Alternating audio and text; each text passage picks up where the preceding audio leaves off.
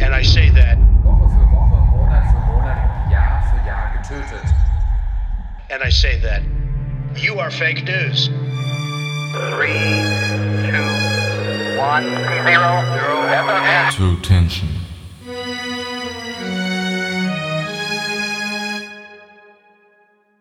Und damit hallo und herzlich willkommen zu True Tension, eurem True Crime Podcast, bei dem wir ausschließlich Fälle behandeln, von denen ihr hoffentlich zuvor noch nichts gehört habt.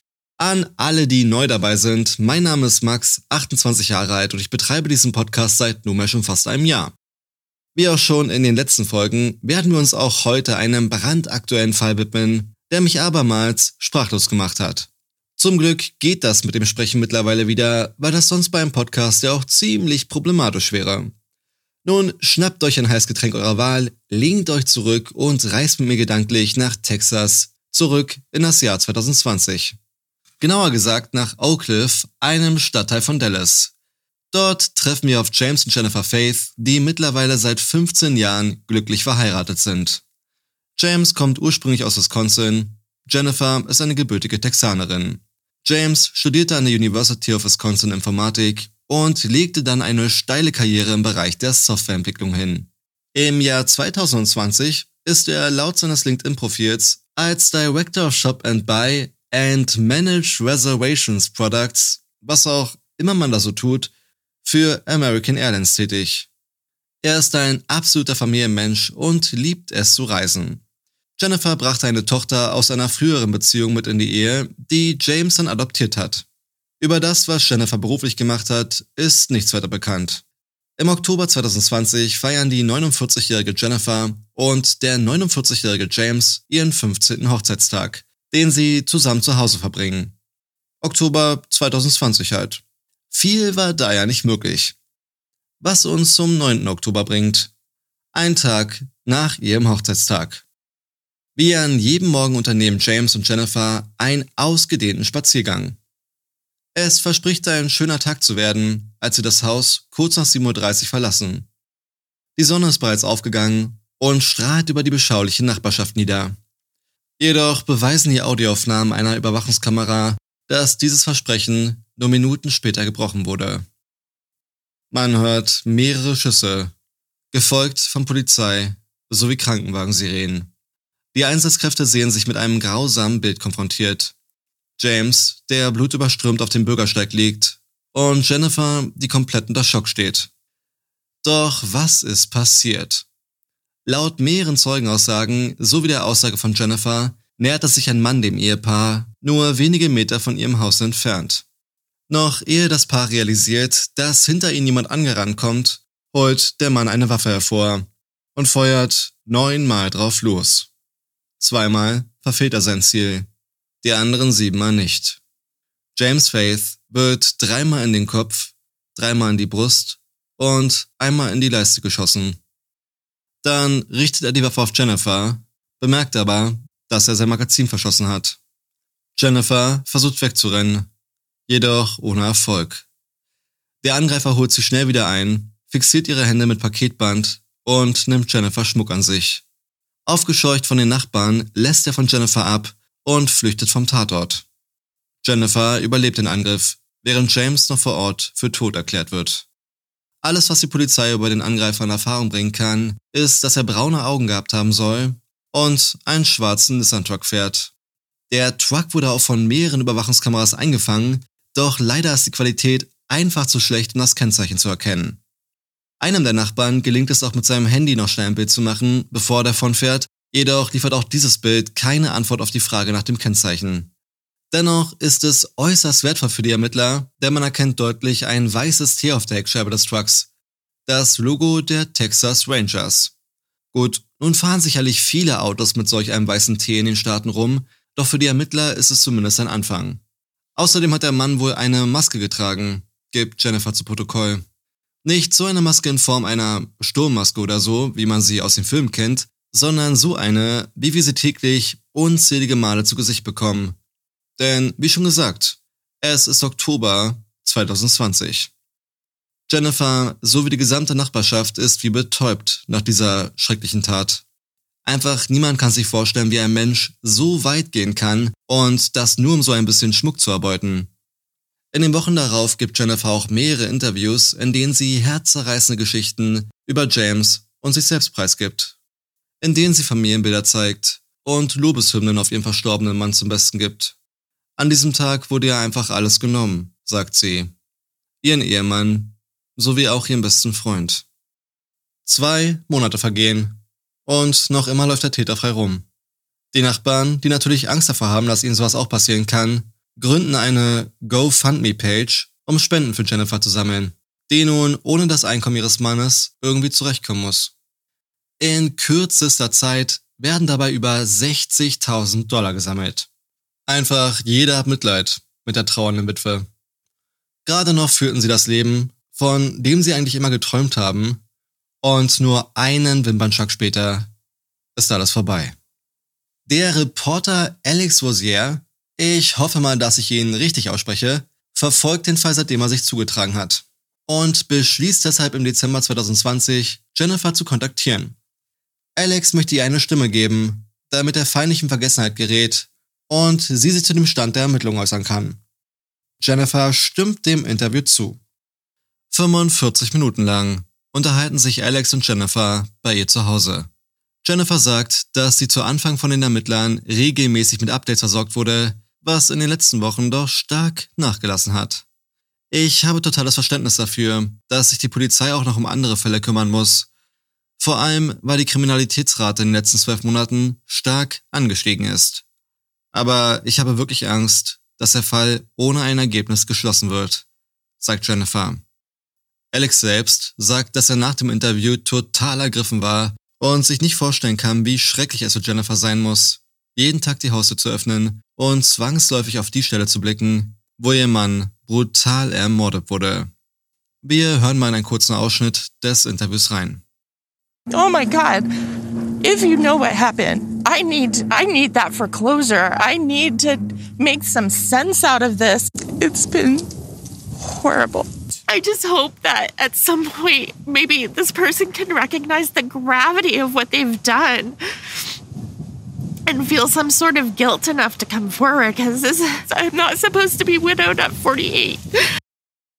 Oh mein Gott, falls irgendjemand weiß, was passiert ist, ich muss es unbedingt wissen. Ich brauche Antworten, um irgendeinen Sinn dahinter zu finden. Es ist einfach schrecklich. Ich hoffe, irgendwann bemerkt die Person, welche schwere Auswirkungen ihre Taten nach sich ziehen und sich schuldig genug fühlt, um sich zu stellen. Doch der Killer stellt sich nicht. Dafür wird er dann gestellt. Am 11. Januar 2021. Der Killer hört auf den Namen Darren Lopez. 48 Jahre alt und lebt in Tennessee. Die Ermittler haben da irgendwie so eine Ahnung, dass er was damit zu tun haben könnte. Sie fliegen über sein Grundstück, um seinen Truck ein wenig genauer zu begutachten, und siehe da, ein weißes T. Als Darren dann verhaftet wird, hat er das Tier bereits entfernt, jedoch sieht man auch ganz deutlich die Umrisse des Aufklebers. Er hat bezüglich des Aufklebers ein paar Wochen zuvor eine Nachricht erhalten. Ich bin heute Morgen ein klein wenig panisch aufgewacht.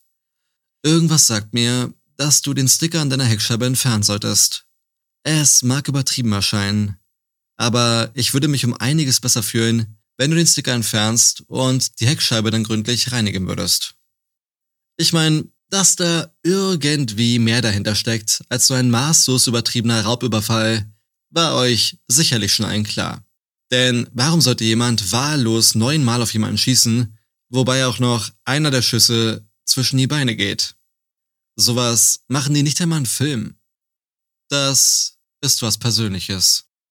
Und die Person, von der er diese Nachricht erhalten hat, mit der er insgesamt, und jetzt haltet euch fest, 14.000 Nachrichten hin und her geschickt hat, und das alleine im Monat Oktober, ist niemand Geringeres als Jennifer Faith. Darren Lopez ist Jennifers Ex-Freund, mit dem sie zu College-Zeiten zusammen war, bevor er sich dann beim Militär verpflichtet hat und nach Südkorea gezogen ist. Viele, viele Jahre später ist Darren zurück weg vom Militär. Und die Flamme der Liebe droht erneut zu entfachen. Sie treffen sich, schreiben sich jeden Tag und haben sogar einen gemeinsamen Fünf-Jahresplan für die Zeit, wenn sie wieder zusammen sind. Etwas stört noch in ihrer Gleichung. Und das ist Jennifers Ehemann James, der übrigens auch von der Affäre der beiden gewusst haben soll. Nur ein einziges Mal bricht die Verbindung zwischen den beiden für einen längeren Zeitraum bis zu Darrens Verhaftung ab. Längerer Zeitraum bedeutet in dem Fall 28 Stunden. Angefangen am 8. Oktober. Das ist der Tag, an dem sich Darren auf den 1000 Kilometer langen Weg von Tennessee nach Oakland macht und um 2.20 Uhr nachts am Haus des Paares ankommt. Eine Überwachungskamera hat ihn sogar gefilmt, wie er im Garten des Paares herumschleicht. Dort wartet er dann auf seinen Einsatz, der so wahllos wie nur möglich rüberkommen soll. In der ganzen Zeit lässt er sein Handy ausgeschaltet, was er für eine ganz besonders schlaue Idee hält. Nicht wirklich schlau ist es hingegen, mit seiner Kreditkarte bei Tankstellen zu bezahlen, was ja ganz eindeutig belegt, dass er fern der Heimat ein paar Red Bull, DVDs und was zu essen gekauft hat. An diese ganzen Informationen kommen die Ermittler, weil sie Jennifer gefragt haben, ob sie sich mal ihr Handy genauer anschauen dürfen, wodurch sie diese unfassbare Anzahl an Nachrichten analysieren konnten. Auch die Mordwaffe konnten die Ermittler bei Darren ausfindig machen. Darüber hinaus finden sie auch eine Kreditkarte, die auf Jennifer ausgestellt ist. Sie hat ihn wohl finanziell ein wenig unterstützt, da Darren bereits 120 Tage mit seiner Hypothek im Rückstand war. Er hatte ganz offensichtlich Geldprobleme. Auf Jennifers Konto hingegen sah es da schon ein wenig anders aus. Immerhin hat sie ja die 60.000 Dollar, die sie durch die GoFundMe-Kampagne an Spenden bekommen hat. Und nicht nur das. Denn was wäre denn ein Mordfall, der vor dem Hintergrund der großen Liebe durchgeführt wurde, wenn da nicht auch noch Geld ein wesentlicher Motivator wäre? Im Fall von Jennifer ist das immerhin ein 600.000 Dollar Motivator, die sie aus James Lebensversicherung im Falle seines Todes erhalten würde. Was Jennifer jedoch nicht mit eingeplant hat, war, dass sich so eine Versicherung auch gern mal weigern kann, das Geld auszuzahlen. Vor allem aber in solchen Fällen, bei denen die begünstigte Person verdächtigt wird, die versicherte Person umgebracht zu haben. Das teilt Jennifer ihrer Jugendliebe Darren dann auch in einer Nachricht mit. Mal ganz grob übersetzt, in Sachen Lebensversicherung. Die werden den Fall vorsichtig weiter bearbeiten, da sie von einem Detective die Info erhalten haben, dass sich nicht als Verdächtige ausgeschlossen werden könnte. Am 24. Februar 2021 wird dann auch Jennifer verhaftet. Die Anklagepunkte lauten Behinderung der Justiz sowie Verschleierung einer Straftat. Sowohl Jennifer als auch Darren behaupten, dass sie unschuldig wären. Doch damit ist der Fall noch nicht vorbei, denn es stellt sich heraus, dass die Ehe wohl doch nicht so liebevoll und harmonisch wie immer behauptet war. Auf dem E-Mail-Account von Darren finden Sie mehrere Nachrichten von James, in denen er unter anderem schreibt, dass er Jennifer physisch, mental sowie auch sexuell missbraucht. Er schreibt unter anderem, halt dich fern von meiner Familie. Ich genieße es, dass du verdammt nochmal nichts gegen all das tun kannst. Zudem hat er auch noch Nachrichten von einer Freundin von Jennifer erhalten. In einer dieser Nachrichten schreibt sie, James hat Jennifer geschlagen und mir dann ein Bild gesendet, auf dem er sie wirkt. Ich frage mich, ob du bereit wärst, etwas dagegen zu tun, um Jennifer zu helfen. In einer anderen Nachricht schreibt sie, James hat Jennifer heute wieder missbraucht. Hast du vielleicht irgendwelche Ideen, wie wir ihr helfen können? Darren antwortet, ich weiß. Ich werde mich auch nicht besser fühlen, bis sie endlich raus aus diesem Haus ist. Oder Jennifer mir die Erlaubnis gibt, ihm eine Kugel in den Kopf zu schießen. Und daraufhin die Freundin, ich bin auch wirklich besorgt. Und wenn es nach mir ginge, halte an deiner Überlegung fest. Lol. Ich würde dir auch ein Alibi geben. Scheint so, als wenn James wohl doch nicht ganz so liebevoll und gutmütig gewesen war, wie alle behaupten. Oder was meint ihr? Oder Jennifer ist einfach nur eine noch abscheulichere Person, als wir bisher angenommen haben. Und ich kann euch sagen, das ist sie die Person, die sowas hier von sich gegeben hat. It's been horrible. Eine Person, die eine wirklich preisverdächtige schauspielerische Leis- Leistung, Leistung dargeboten hat. eine, eine Person, die eine wirklich preisverdächtige schauspielerische Leistung dargeboten hat. Diese Person hat bereits im April 2020, also ein halbes Jahr vor dem Mord, zwei Fake-E-Mail-Accounts eingerichtet. Den einen im Namen ihres Ehemanns James und den anderen im Namen einer Freundin. Sozusagen als Backup, um nochmal deutlich zu machen, mit was für einem Tyrann sie unter einem Dach leben muss. Zudem hat sie auch noch mehrere Bilder an Darren versendet, auf denen irgendwelche Verletzungen zu sehen sind. Bilder, die sie sich einfach random aus dem Internet zusammengesucht hat. Jennifer hat wirklich mit allen Mitteln versucht, Darren dazu zu bewegen, ihren Mann kaltblütig zu ermorden. Und das mit Erfolg. Jennifer hat auch aufgrund der neuesten Erkenntnisse im September 2021 ein Upgrade erhalten in Bezug auf ihre Anklage. Der neue Anklagepunkt lautet Mord. Nun ist das ja gerade mal ein Monat her, weshalb noch unklar ist, wann der Prozess dann starten wird. Im für sie schlimmsten Fall erhält sie die Todesstrafe. Ich bleib da auf jeden Fall dran und werde euch ein Update geben, sobald es da was Neues gibt. Die Story der glücklichen Ehe, dem grausamen Mord, der trauernden Witwe, den hoffnungslos Verliebten, endet offenbar mit einer heimtückischen Mörderin, die ihrer Tochter den Vater genommen hat. Also wahrscheinlich. Man muss ja aufpassen, wie man sich äußert aufgrund der Unschuldsvermutung. Und sie wurde ja noch nicht schuldig gesprochen, aber ich denke mal, die Beweise sind doch relativ eindeutig. Und hinzu kommt auch noch, was mich einfach mega wütend auf diese Frau macht. James und Jennifer waren nicht einfach nur spazieren, sondern sind mit ihrem Hund Maggie Gassi gegangen. Der Hund war einfach mal dabei, als auf James geschossen wurde. Ihm soll wohl physisch nichts passiert sein, aber psychisch macht das sicherlich was, wenn das Herrchen dann plötzlich weg ist. Einfach nur abscheulich. Ja, und das war's auch schon wieder mit unserem heute mal kürzeren Fall. Schreibt mir doch gern in die Kommentare, was ihr über den Fall denkt oder auch auf Instagram unter truetension.podcast, wo ihr auch wie immer alle Bilder findet. Und wenn ihr keinen Fall mehr verpassen wollt, dann drückt doch gern den Abonnieren-Button. Das war's dann für heute von mir. Ich wünsche euch noch einen schönen, was auch immer für ein Tag heute ist. Bleibt gesund und bis dann. And I say that you are fake news. Three, two, one, zero, zero. True Tension.